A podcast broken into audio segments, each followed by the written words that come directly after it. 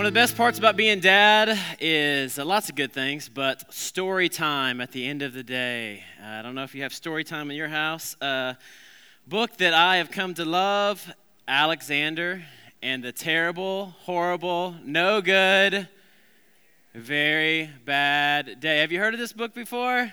It's a classic. Judith Viorst. Judith Viorst, I think that's correct.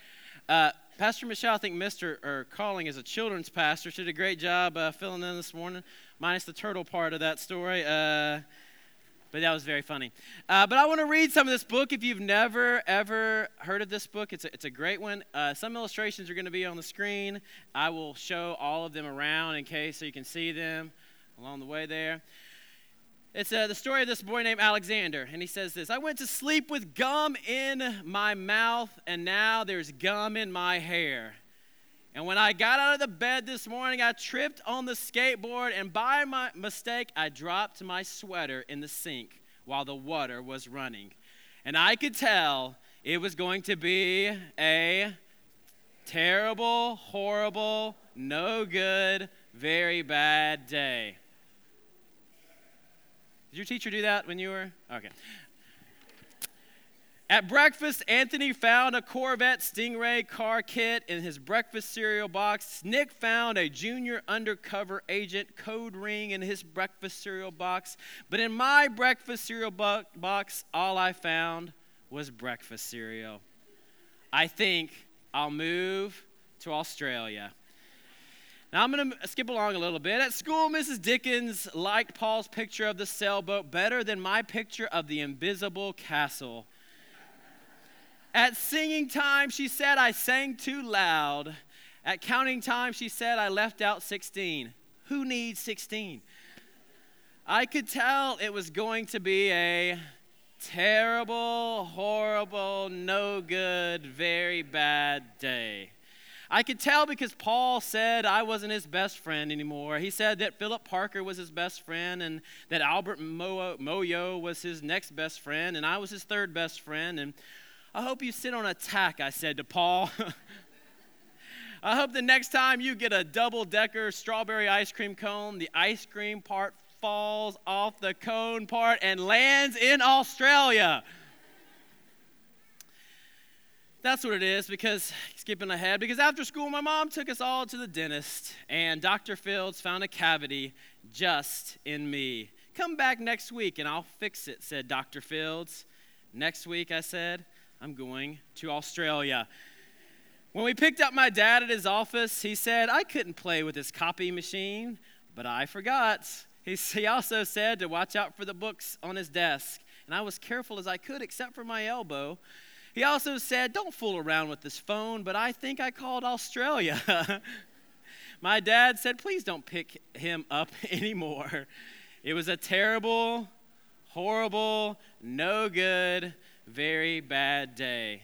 There were lima beans for dinner, and I hate lima beans. There was kissing on TV, and I hate kissing. Obviously, this is not a teenager we're talking to. Um, my bath was too hot. I got soap in my eyes. My marble went down the drain, and I had to wear my railroad train pajamas. And I hate my railroad train pajamas. When I went to bed, Nick took back the pillow he said I could keep, and the Mickey Mouse nightlight burned out, and I bit my tongue. The cat wants to sleep with Anthony, not with me. It was a terrible, horrible, no good, very bad day. My mom, my mom says that some days are like that, even in Australia. Have you ever had a very bad, no good, horrible, awful day before where it just seems like there was just a comedy of errors that took place in your life and it just, everything fell apart? Uh, like our friend Alexander. Take a second. If you're sitting near a friend, share uh, maybe that what that experience was like. Maybe it's a recent uh, occurrence of what an awful day looked like, and just one thing after another. If you're not new, when you're a friend, make a new friend right now, and share your very bad, awful, horrible uh, day story.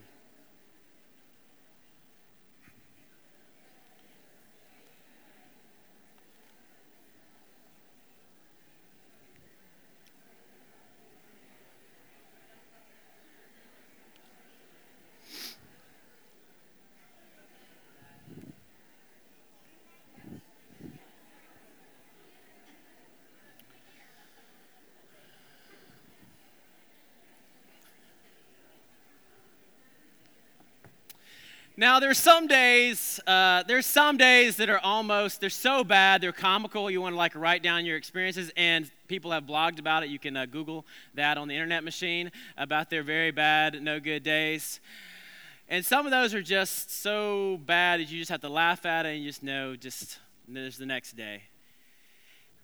And then there's other days where it's so bad, and the news that you receive is so devastating, it feels like you get got kicked in the gut. Have you ever had one of those days before? The disciples were having one of those days. Um, and we're in this series about the upper room.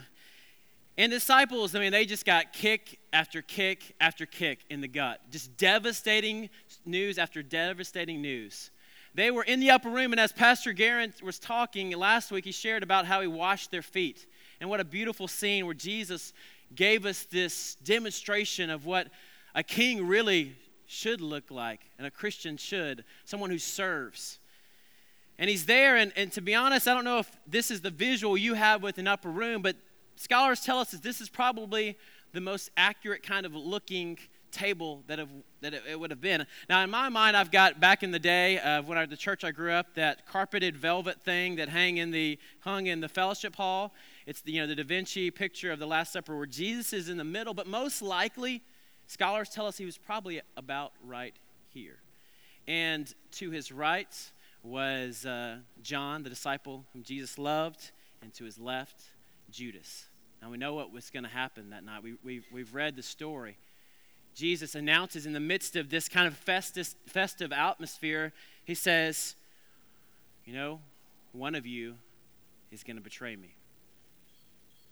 He takes a piece of bread and he talks about the one who, who dips in the, in the bowl. He is going to be the one that betrays me. And we know the story. Judas was the one. And Judas leaves. Talk about a kick in the gut. These guys have been together for three years. They've lived together. They've ministered together. They've, they've eaten together. They've, they've seen a lot of different events happen together. And now one of their own Jesus declares he's going to betray. And then Jesus says this another kick. I'm about to leave you guys. And where I am going, you, you, you can't go. You can't follow. I don't know if their, their mouths dropped. Because even though that Jesus had been foreshadowing this to come, him announcing it in this, this moment, it just suddenly hit home. Wait a second. You're, you're supposed to be the Messiah that comes in. We just came in a couple of, of, of days ago with, with palm branches waving. Hosanna was sung. You're going to be the king. You're going to take over. And what you're, you're, you're leaving now? And then Peter, he was probably sitting over there, some say. And Peter, he pipes up and says, Well, well Jesus, I'll, I'll, I'll go with you wherever. No matter where it is, I'll go. And I wonder if the eye contact was so intense when, when Jesus looked at Peter and he said, Peter, you, you can't go with me. In fact, you're about to deny me three times. Another kick, not only to Peter, but to everyone. This is their leader.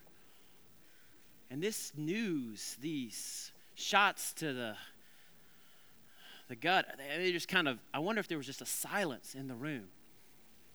I don't know if you've ever received devastating news like that before. And what does Jesus say? He looks at them. I, I wonder if the silence, how long it lasted, but he, he looks at them and says, Do not let your hearts be troubled. You believe in God, you, you trust in God. Trust also in me. Trust also in me. It's hard to trust in those moments, isn't it? Let's just be honest. We just have trust issues all over the place. I read a, re- a recent survey that said only a third of Americans now trust other citizens. Only a third in our country. Why don't we trust? Maybe it's because we can't trust the news, we can't trust seemingly politicians and what people say. because before you know it, a cross story will come out and we don't know what's the truth. We can't trust certainly uh, emails from princesses in uh, or princes in uh, foreign countries that are seeking uh, money because they need release from some place. These kind of hack emails that we get. By the way, Don Larrabee, I don't know if you're here. Uh, your computer was email was hacked unless you started using the word sup sup, uh, and I don't think you have. I don't think you have. So you might want to check that. But we get emails all the time and we don't know what to open. We're scared to death because, uh, you know, just these things that we, we just can't trust. We just can't really trust anybody. You know, I, I, you see that even when I go to the grocery store. I felt this other day. I'm, I'm putting in my debit card and suddenly I got to put in the code, you know, and I'm like, hey, look over there. or you're, you know, you don't want to put your hands up because that just feels weird. I mean, but but now they've even got the little things around it. Have you seen those? That you could cover up the numbers and, you know, but you feel like, man, with all the stuff we hear about uh, identity theft and things that are out there, it, I think we're almost wise to be to be afraid. Why don't we trust? We don't trust because there are Lindsay Obenchains in the world. And uh, when I was 16 years old, me and Lo, uh, Lindsay Obenchain and I, we were just gonna, we just knew that was gonna last forever, as you do when you're 15 or 16 years old. And uh, we were had a, a, a, very strong, strong, long relationship of about, I think, three weeks. And um, man, I just knew for sure uh, Lindsay was gonna be the one. Thankfully, she wasn't. Uh, but uh, one day, Lindsay comes to me and she says, "Matt, I've got some, I got some news." I, I think I think we need to have a break. I think we need to go on a we were on a break. We need to have a break because you know I want to focus on schoolwork. Who focuses on schoolwork? No one does. I should have seen it coming. Uh, but she says, you need to focus on, I need to focus on schoolwork. I think we just need some, some space. And uh, then we'll see what, you know, how things go from there. Coincidentally, uh, we had a winter retreat uh, the very next weekend, and great winter retreat like you know like ours have been, and having a good time. And I'm playing ball and and great services and stuff. And for some reason, I needed to go and get something out of the church van that was behind the chapel of our winter retreat.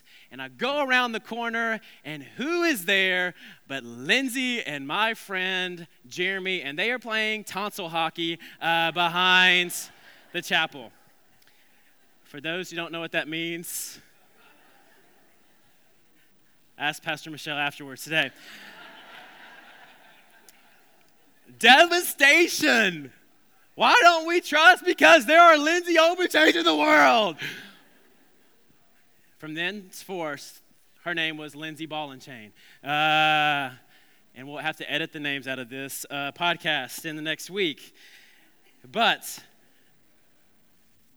there are situations like why, why can't we trust? We, we can't trust because when we hear things like about Jesus and the Father, and, and I talk to teenagers, and to be honest, we live in the fatherless generation, is what we're calling this kind of time period now.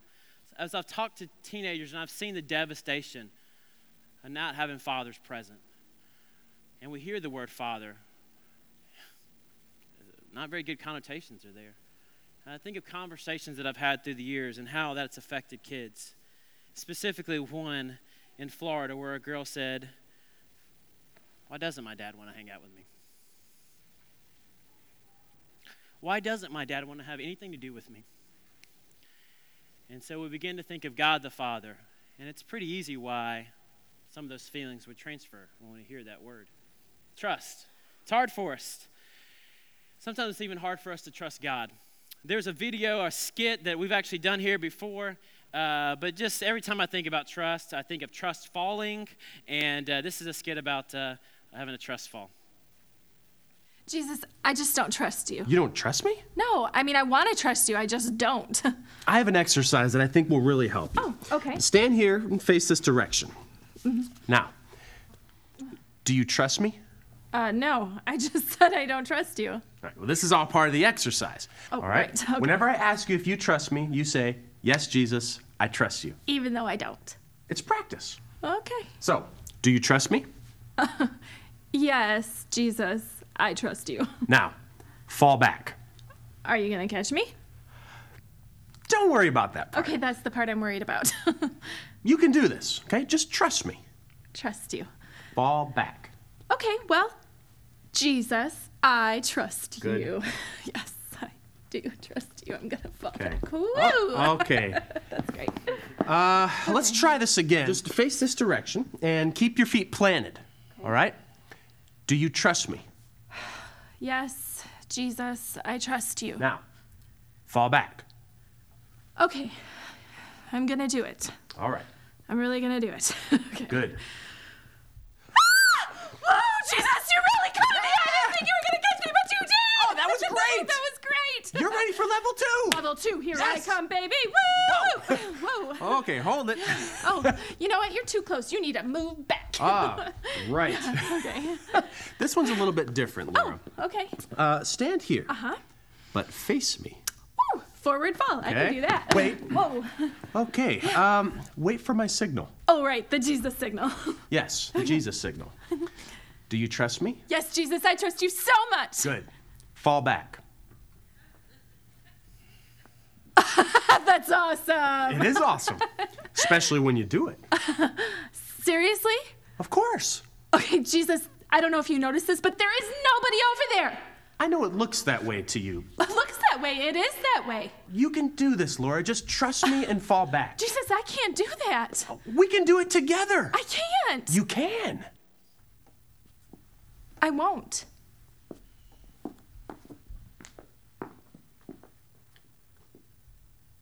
Wow. It's a little too close to home. Jesus, uh, he asked for us to trust him. Trust me. Don't let your hearts be troubled. Don't let your hearts be troubled. And he continues on, he says this My Father's house has many rooms. If it were not so, we're in John chapter 14. If it were not so, I would have told you that I am going there to prepare a place for you. And if I go and prepare a place for you, I will come back and I will take you to be there with me, that you may also be where I am.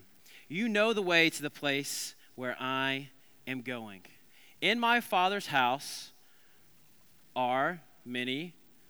Now, if you have a King James Version Bible, you have the word mansions. Exactly. Now, does anyone else see kind of just a strange thing there? In my Father's house are many mansions house mansion fits into a house that just kind of seems strange doesn't it? I, and i and i don't want to knock the translation but i think it is slightly not exactly what what jesus is trying to to to tell us through this passage today as we as we look at trust. When i think of mount mansions what comes to mind when you think of a mansion Big, giant, how, yep, big, huge, giant, yep. Uh, when I was a kid, if you, if you uh, there's two things you, I was, you know, little kid, two things to have a mansion swimming pool, and if you had stairs. Uh, if you had stairs in your house, uh, and I know we grew up in small town Alabama, but if you had stairs and if you had a pool, you were rich and you lived in a mansion. Uh, and so that was a thing. That's not exactly, I think, what he's trying to tell us here.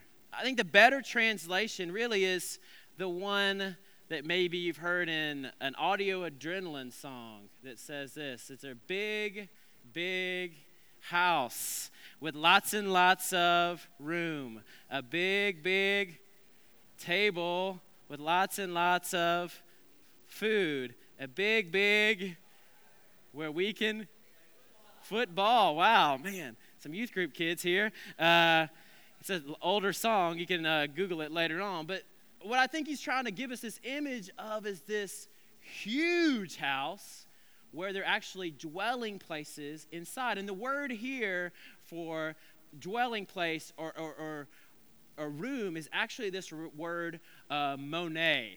Think of the painter, uh, I think it was Claude, M O N E, Monet. It's this dwelling place, it's this kind of place it within the home, this intimate uh, location. Think about Psalm 23 6 when it says this I will dwell in the house of the Lord forever. When I think mansion, I think distant. I think quarter of a mile, there's a huge gate and an entranceway and maybe a Star of Texas or Lions or something like that. And there's this distance and there's this big mansion and everyone's kind of separated. And I don't know if that's the image that you have of heaven, but I don't know if that's necessarily accurate. I'm, I'm kind of worrisome of maybe some people's opinion of what heaven's going to be like. We start to pick these pictures of golf courses and resorts kind of locations and sitting by the pool and whatever you insert there into your heaven uh, image there. But it's this like kind of resorts, vacation like place. And, what I think Jesus is giving an image of heaven here is this dwelling place, this place where there's community and there's connection and there's closeness. There is a, a, cartoon. This is another kids reference, but it's it's a cartoon of I think it's Grover on Sesame Street, and he's always playing the game near and far. Have you seen that? Far, near, far, near, and he runs up to the camera and back and forth. Maybe that's Elmo. Is that Elmo? I'm looking at the teachers. Grover. Far, near, far, near. Jesus, God, He wants near. He doesn't want far. Okay, He doesn't want, hey, we'll, we'll meet once a week for, for dinner in heaven. It, it's not like that. It's this intimate community, this place where there's near, not far. Near, not far. So that's the image he gives us as we think about this trust and, and, and, and, and what Jesus is trying to communicate. Let's go back to verse 3, and it says this If I go and prepare a place for you, I will come back and take you to be with me, that you may also be where I am. You know the way to the place where I am going. Thomas said to him, Lord, we don't know where you are going. So how can we know the way? Jesus answered, I am the way and the truth and the life. No one comes to the Father except through me. I am the way, I am the truth, and I am the life. No one comes to the Father except through me. This may be the most controversial verse in the entire Bible, especially in our day and age. It is a, a verse that, if, if you throw that out there, you might be accused of being, well, you're just a closed minded Christian to say that there's just one way. That's just too exclusive to say that. Can I, can I just tell you today, and I, and I want to say this as graciously as possible, that is what the Word of God says. That's what Jesus communicates. And we live in a very pluralistic society where, to be honest, we don't want to step on toes. And so we say, well, that's okay for you and this is okay for me. Well, Jesus communicates very, very clearly, very clearly, that I am the way. I'm going to prepare a place. So, how is He preparing this place? How, what is this way? The way that we have this, this, this path to heaven is only one way, and that is through the cross of Jesus Christ. And that's why we celebrate this Lenten season. That's why it's so significant. If we took the cross out of who we are, then we are nothing.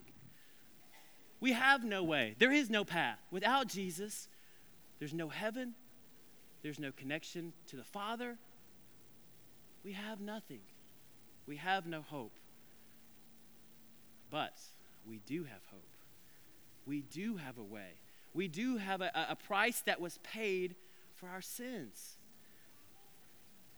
And my fear, my fear that in the generation that we live in, in the buffet faith world that we have, where I'll pick and I'll choose what I believe, my fear is essentially we're becoming God. And we're picking and choosing what truth is. But Jesus says, I am the way, I am the truth, and I'm the life. I'm the truth there is a, a, series of conferences uh, known as the TED conferences, and they basically it's idea idea sharing with between like the business world. And uh, there was a, uh, a, philosopher by the name of Onora O'Neill who spoke at one of the TED conferences, and she talked about this issue of trust and how in our society that we just have major trust issues. I mean, there was a recent poll I saw that just kind of uh, some of the, the professional, professionals that are out there and how society trusts uh, different professions. Number one on the list has been for a while. Does anyone know? 82% of people trust nurses. Nurses. I don't know if it's the glowing face or the fact that uh, you got nurses do some amazing things, but nurses are trusted. Uh, very on the bottom of the list, bottom of the list, pretty predictable. Politicians, specifically lobbyists, are the very last thing. It's like 4% of people trust lobbyists. I don't know why. Uh, but uh, what makes me sad, though, it's pretty sad, uh, just above lawyers, just by a handful of percentage, clergy, 47%. Wow. Wow. Well, there's this lack of trust. And she talks about that. And, and, and in her talk, uh, she says something pretty, I thought was funny. She says, You know what? Uh, we want to uh, just incorporate more trust, but you know what I think? And she says this I think that's, there's kids in the room, that's S T U P I D. You know what? That's just S T U P I D. Uh, you know what? We, we don't necessarily need more trust, but we need to put our trust in more people that are trustworthy. We need to put our trust into people that are trustworthy. I don't want to put my trust in somebody that's not trustworthy. We don't just increase trust to people that aren't worthy of it, but we need to find things that are worthy of our trust. And she says that there's three ways that you can tell if somebody's worthy of, of trust. If the, that person is competent, if that person is honest, and if that person is reliable. Competent, honest, reliable. Now, you're going through your scroll of friends maybe, and you're saying, okay, I think that person is competent. I think that person is honest. But you know what? If I told them to mail something on Friday, it's going to be four weeks after that. They're not very reliable, okay? So trustworthy, eh. Or maybe they're reliable and they're honest, but not so high on the competent side, okay? Maybe you have friends like that. But what, what is, is, is thought of and, and that said here that, that we need to find trust, trustworthy people. And can I tell you today, with the confidence of the Word of God, that Jesus is trustworthy? Jesus is someone that you can put your trust in. Why? Why? As we look in, in the Word, He's not just speaking truth, He is truth personified. He is the, the, the, the, Lord that came down and lived amongst us. And He made statements and He made promises.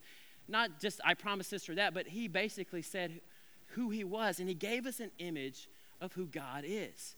And He starts to talk, begin to tells us things that, that basically illustrating that He is good, that He is honest, that he is someone that we can trust. And, and we see that through his life and through who he is. John 1, 117 says this For the law was given through Moses, grace and truth came through Jesus Christ. John 8, 31 through 32. If you hold to my teach, teaching, you are my disciples. Then you will know the truth, and the truth will set you free. He is good. Jesus is faithful. He will not leave you and when he says that, he means it. He's not just throwing something out there. When he says that I'm not going to forsake you, he's just not making that up. When the word tells us that, you know what, even though bad things happen in this world, God's going to take those bad things and use them for the good, that's not just church talk. That's the truth. That's what God wants in our lives. And when he tells us that he's going to prepare a place for us, and that he wants to give us peace, and that he is with us, he's not just distant, but he is present. That's not a lie.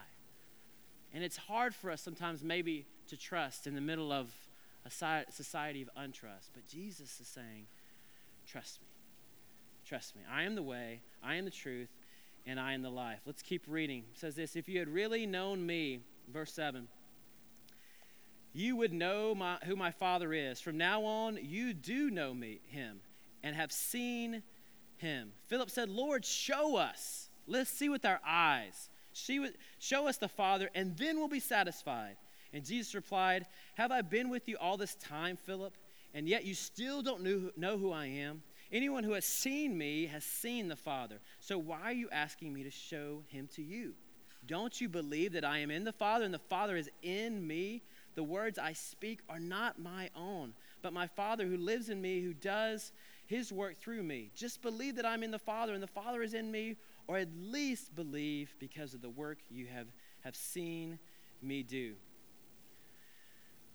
There's a classic youth uh, ministry uh, lesson of uh, different word Greek words for love. Do you remember that one? The youth pastor, whoever asked, or the pastor asked, uh, "What are some things that you love?" And the kids or the audience would say, "I love pizza, and I love." Uh, Camaros, especially yellow ones, and I love, you know, just list all these things that we love. And uh, then, then he would say, you know, say something like, "Well, do you love pizza like you love your mama?" Well, well, no. And it just kind of is a demonstration of how we use this word love. Maybe you do love pizza like you do your mama. Uh, but there's this demonstration of that although we use this one word for love, it actually, in the Greek, there are various words that you can use for that. There are three words uh, that you can use for, for love. Do you remember those from the lesson? Agape love, which is like unconditional love. Then there's uh, which is where we get the word Philadelphia, which is like brotherly love. And uh, what's the other one? Any? Eros, that's like, uh, that's a different kind of love I haven't described. Uh, that's, uh, you can talk to Michelle about that kind of love uh, afterwards. Man, this is too easy. I'm sorry. There's, so there's these different words for love. And uh, so what the, the same thing is happening here in this passage, and it's very important. And it's these two Greek words that, you know, I don't like to just throw out Greek words, but the word oida and the word gnosko. The word oida and the word gnosko. Oida, let's talk about oida first. When we talk about to know. To know, in the oida sense, when somebody uses that word, it's like, I know players on the Cubs. I know random facts about songs. I know enough to be decent at that game. QuizUp if you're playing that this at all, that app. There's just kind of random facts that you know about things, but that's it. They're kind of just these random facts. But this word gnosko, when, when we hear this, this part about why didn't you know me? Why don't Philip, why don't you know me? We've been together. You may know about me, but you don't know know me. You don't, you don't know who I am. My friend Robbie, uh, growing up, he was a Bible quizzer. And he quizzed, if any quizzers out there, he quizzed on the book of John. He memorized the whole book of John, the whole thing, word for word, as a Bible quizzer. It was amazing. Robbie, last time I checked, is an atheist now. Robbie memorized, he knew the facts but he didn't gnosko. He, he, he had oida knowledge of God, but he didn't gnosko God.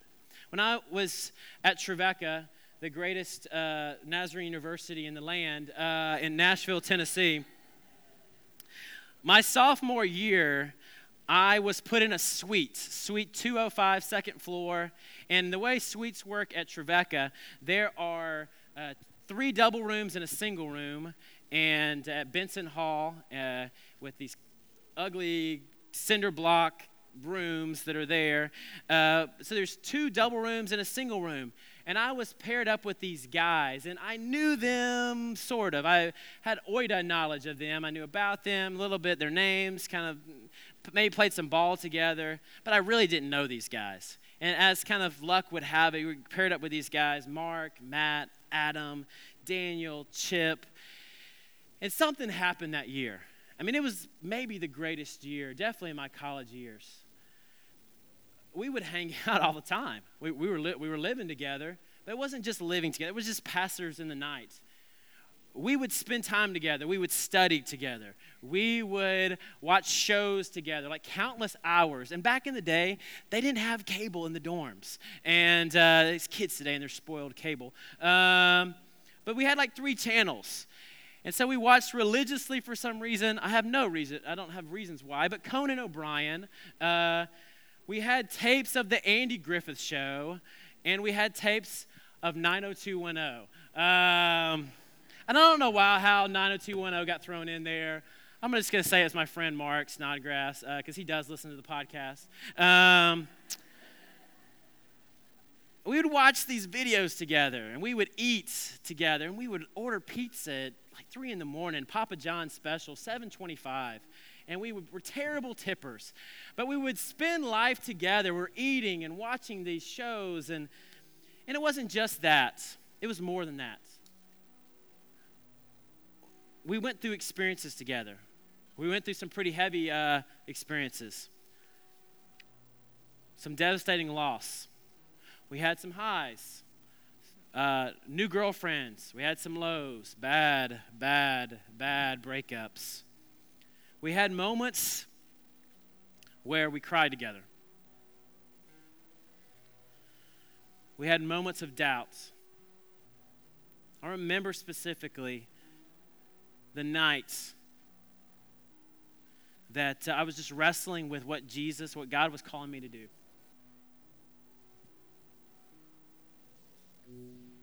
And friends, uh, in a church like this, I came down to an altar, a church of about 1,000. And the church service was over, and as that happened, sometimes people will stay at the altar and pray, and I did that. and there was no one left in the house that night except for six friends.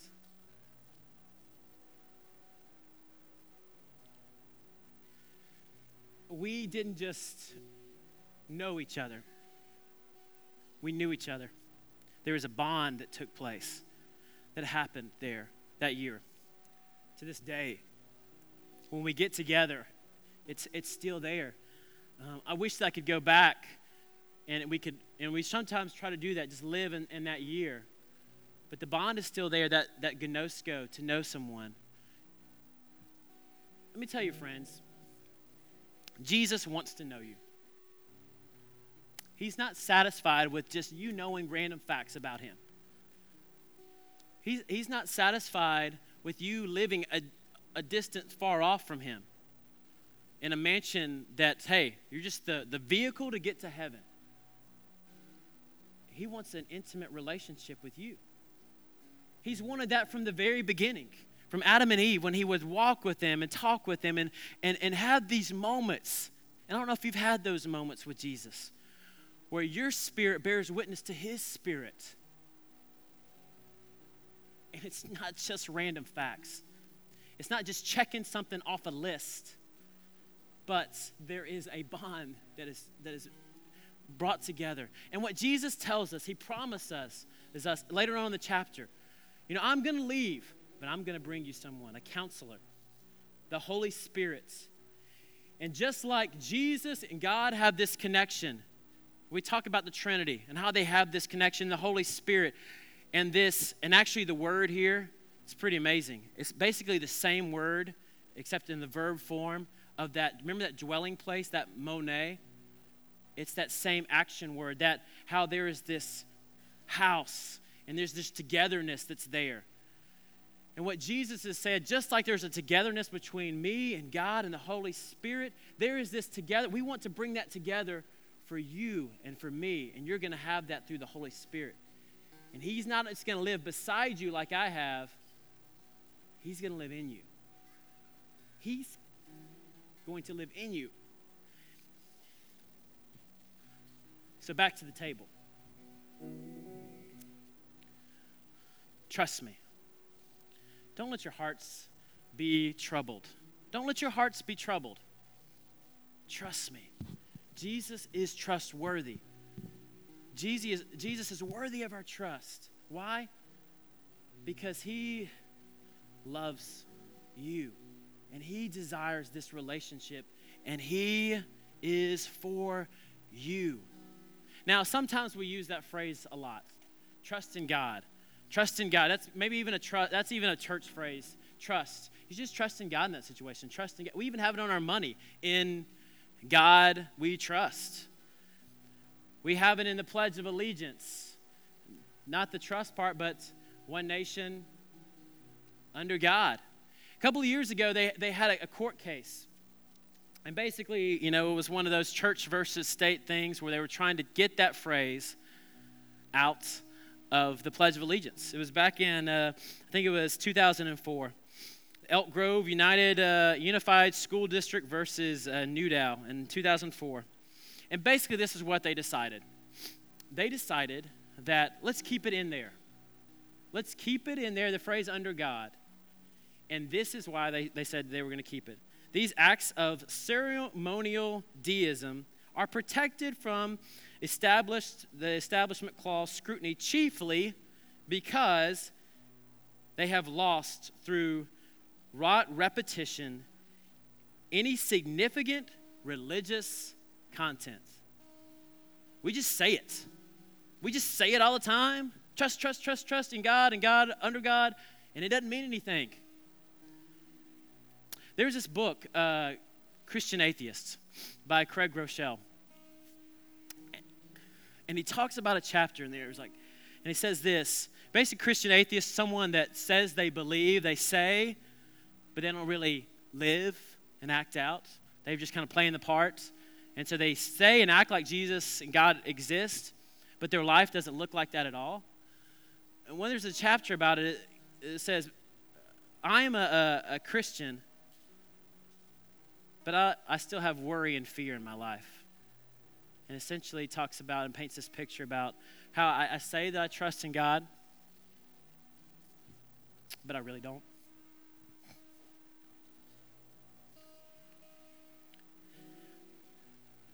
And there are moments in our life, and there are days that we get kicked in the gut multiple times. I don't know if you've had a week like that this week, or maybe you've had a year like that, many years. And Jesus is saying, Trust me. I love you. I'm for you. I'm going to work it out. I have a plan for you, and I have a future for you, not just in heaven, but I want it for here and for now. Maybe this morning, you've given God some lip service, but you're really not trusting Him. There's some areas in your life that you're just you're just torn up about because, to be honest, you really haven't given those things to God. You really haven't let let go of those things. You really haven't trusted Him. You've said it, but you, you really haven't done it. Maybe there are some places that you can think of, and just your relationship with God as a whole, it's very, it's distant. It's not very close. It's oida, I know, but I don't really know. I don't really know God enough that I can trust Him. So this morning, as we go to prayer, just want to invite you make your, your, your chair an, an altar. Pray at these altars. And maybe you just need to have a conversation with God. Maybe this morning, if you were to confess, there are some things that you need to let go of. There are some things that you need to say, not just with your mouth, but with your heart and with your actions. Jesus, I trust you. I trust you. I don't know what the future looks like, but I trust you. God, Maybe there's some areas that you need to say, God, I, place I, I don't have faith in this area of my life, and I need you to help my unbelief. I need to go from being having a, a, distant relationship to a close relationship. As we go to prayer, as David sings, just invite you to find a, a place to, to have that conversation with God. Michelle, Pastor Michelle is going to come and pray for us in just a few minutes.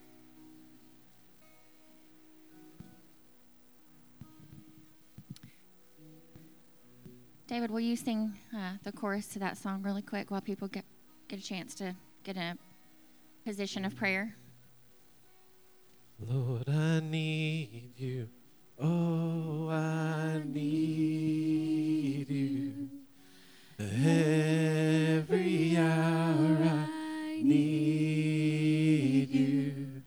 My one defense, my righteousness.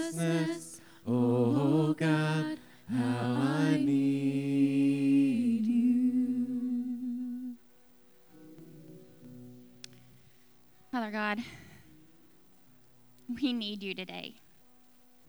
I need you today. God, I thank you for being the way, the truth, and the light. Father, before I can pray for these people in this room, I have to confess to you that I've had a hard time trusting this week. Oh, I said I trusted, and I even think I believed that I trusted, but I didn't trust. God, I ask for your forgiveness for that. I ask for your forgiveness for the times when I just give you lip service, when I just flippantly say, Yeah, I know, but God, there's no buts. You are the truth. God, we thank you for that. We thank you that despite what's going on in this world, we can always count on you. My argument this week has been, but what if man gets in the way? What if it wasn't God's choice, but man's choice? But as my dear friend Dr. Johnson said to me, but isn't that the way it always is? Doesn't man always get in the way? But God is bigger. And so, God, I thank you for being bigger. I thank you for being bigger than me, than us. God, I, I, pray for those who are here, Lord, that don't even know you, that haven't ever asked you to be in their life, to be Lord of their life. God, I pray this morning that today would be salvation for those who do not have it that are here this morning. God, I pray that they would confess their sin. I pray that they would confess that they know that they're not God and invite you in to take over their lives. I pray that they would turn from following themselves to following you. God, I pray for those of us in this room that know all the right answers, that know all of the Sunday school talk, that know all the church talk, but don't have an intimate relationship with you, that don't know you personally, that haven't let you take over because maybe they don't trust you, because maybe there's pride involved, because they don't know how to. Whatever the reason may be, God, would you take over? Would you help us to become a follower with a relationship? Not a Christian atheist, Lord, who says we trust, but we don't. God, help us. Lord, the way to get to know you better, we know all the right answers, but we don't have the discipline to do it. We need to be on our knees praying. We need to be in the Word of God. We need to be in your Word. We need to be in life groups. We need to be in fellowship with other believers. We need to have our ourselves parked here on Sunday mornings, no matter what else is going on in our life. God, this is not about repetition. It's not about saying the motion, going through the motions, but not meaning them. It is about relationships. So, God, would you give us the discipline to put ourselves behind everything that has to do with you. Would you help us to elevate you to first position in our lives? God, I know that there are people here that Matt talked about that, that have been kicked in the gut this week, that have been kicked in the, in the gut all month, that have been kicked in the gut all year, maybe even the past couple of years. God, would you help us to remember that your word says to be joyful in those times, to rejoice because we have hardships Lord, this is not our final home. Help us to remember that. God, we rejoice in the fact that there is something better, that we are temporary in this world, and that heaven is our real home. God, help us to live like that.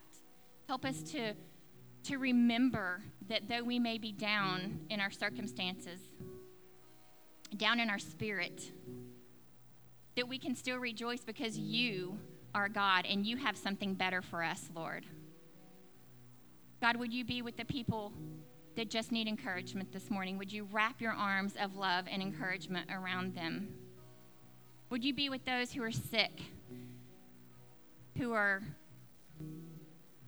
battling cancer, who are battling other debilitating diseases. God, would you bring your healing touch to their mind, their body, and their soul? God, I, I, pray for Carol LeCook this morning uh, as she has lost her mother this morning. Pray that your, your spirit would be close and would bring the family peace and comfort. God, we thank you for the good things that are happening in our lives. We thank you for babies that are uh, born this past couple of weeks and got a rocky start to life, but are now out of the hospital. God, would you uh, be with those babies, Lord? Would they grow up and know you at an early age? God, as we go this week and we live life, I pray, God, that we would put our faith, put our trust in you because you alone are God. Help us to remember that we've tried it our way and that your way is always, always better. Lord, we give you the glory for everything good in our lives, and we love you. In Jesus' name we pray. Well, I know you've heard us talk about this Easter party explosion. We haven't quite come up with the name for it yet because uh, it's going to be completely different than anything that we've ever done before. We are actually going to be able to proclaim the name of Jesus at the gazebo um, on April 19th. So we're excited about that, and we're hoping that you guys will join us right now in prayer. Um, for what that's going to look like. Um, we're trying to pull the details together and it's going to be a big, big event. We're expecting God to show up in a big, big way. There's details on the back on ways that you can serve. On Easter Sunday here, we're going to have two services, and then at the gazebo the day before um, Easter. So there's ways to pray and ways you can serve. You'll take a look at the back of your worship folder. We want you guys to be a part, and so you're going to hear us talk about it over and over. We've never been accused of over communicating before, so. Um, we might by the time this is over. We're so glad you guys were here to worship with us today. Uh, John Snyder has an announcement to make. John, will you come on up?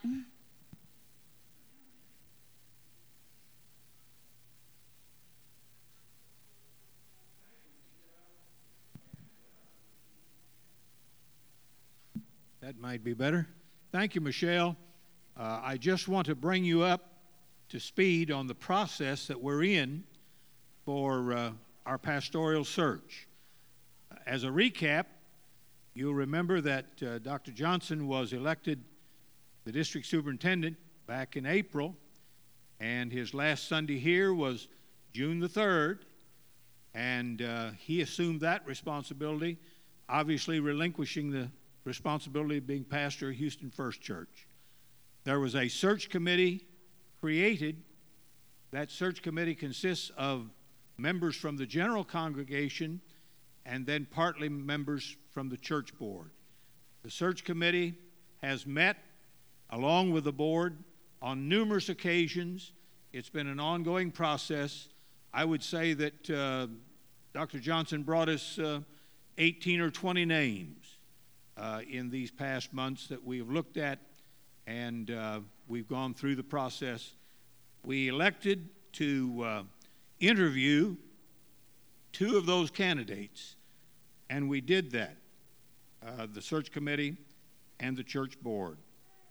We had two viable candidates, good men, qualified to be leaders uh, in the Church of the Nazarene, and uh, Dr. Johnson had us on Monday night with the board and the search committee, only the board doing the voting because the board is the one that will bring a candidate to the church board, uh, to the church for ratification.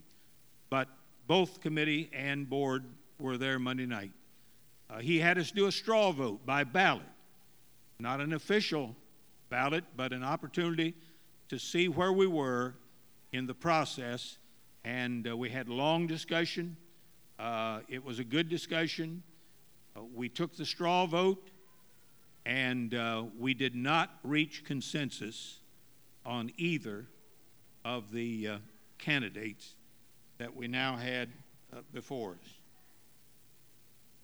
I've been thinking of a, of a scripture this week. This is Lent. I've been thinking of a scripture that uh, in the last 60 years I've read dozens of times, maybe hundreds of times. Uh, it is a, uh, a scripture out of the life of Jesus. He was in the garden alone, and he was praying. And his prayer was because he was in the human flesh as well as divine. The prayer was, O Father, Abba, Father, if it be possible, if it be your will, let this cup pass from me. Nevertheless, not my will, but thine be done. I'd never seen the nevertheless in that verse of Scripture. I want to tell you there's a sermon there. You could, uh, you could preach it, it would play in Peoria. Nevertheless, not my will, but thine be done. I think we're at that point in our lives, individually and corporately, and as a congregation. So I'm going to ask you, as a congregation, uh, in our attempt to keep you current on the process and on what is playing out in this process, I'm going to ask you to uh, covet with me, not just church members, but friends of this church, people who attend. You don't have to be a member to, to join in on this. I'd covet with you to pray with me for the next 30 days. Every single day. I'm not saying 10 o'clock in the morning or 10 o'clock at night. Your schedule isn't the same as mine. Her schedule isn't the same as yours. So the time is really irrelevant. But a time during the day, it doesn't even have to be the same time in the day, but you would covenant with me I'm going to pray for my church, and I'm going to pray for the process of seeking thy will be done in finding who God has for us to lead us on in the years to come. Won't be many years until we will have been here a century, a hundred years of proclaiming the glad good news that Jesus saves men.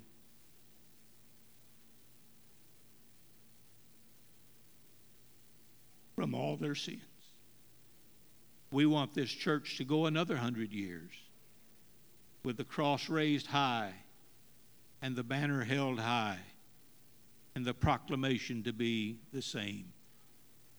Would you join in just by raising your hand if you'd say, I'm going to I'm going to do that? Bless you. For the next 30 days, we're going to pray. Let me have a prayer with you as I close this part. Father, we uh, are thankful for your word, and your word is truth. And we're thankful for the neverthelesses in our life. When we work and we strive and we uh, endeavor to do your will, and here's a group of people that are doing that. And then sometimes we have to say, nevertheless. Thy will be done. We pray that you will give us uh, your peace that passeth all understanding. We pray that you will give us wisdom and direction and guidance and the leadership of the Holy Spirit until we can say what He did was good. When you sent your Spirit into the world, your promise was He would not only abide with us as you did when you were here on this earth, but your promise was He'll abide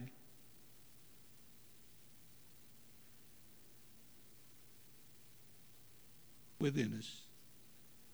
And we thank you for the indwelling presence of God's Holy Spirit in our lives and in this place. In His name we pray. Amen. Amen. Thank you, Pastor John, for that uh, good word. And I know it might feel like that we're in a holding pattern right now, but God is doing great things. God has done great things, and He will do great things.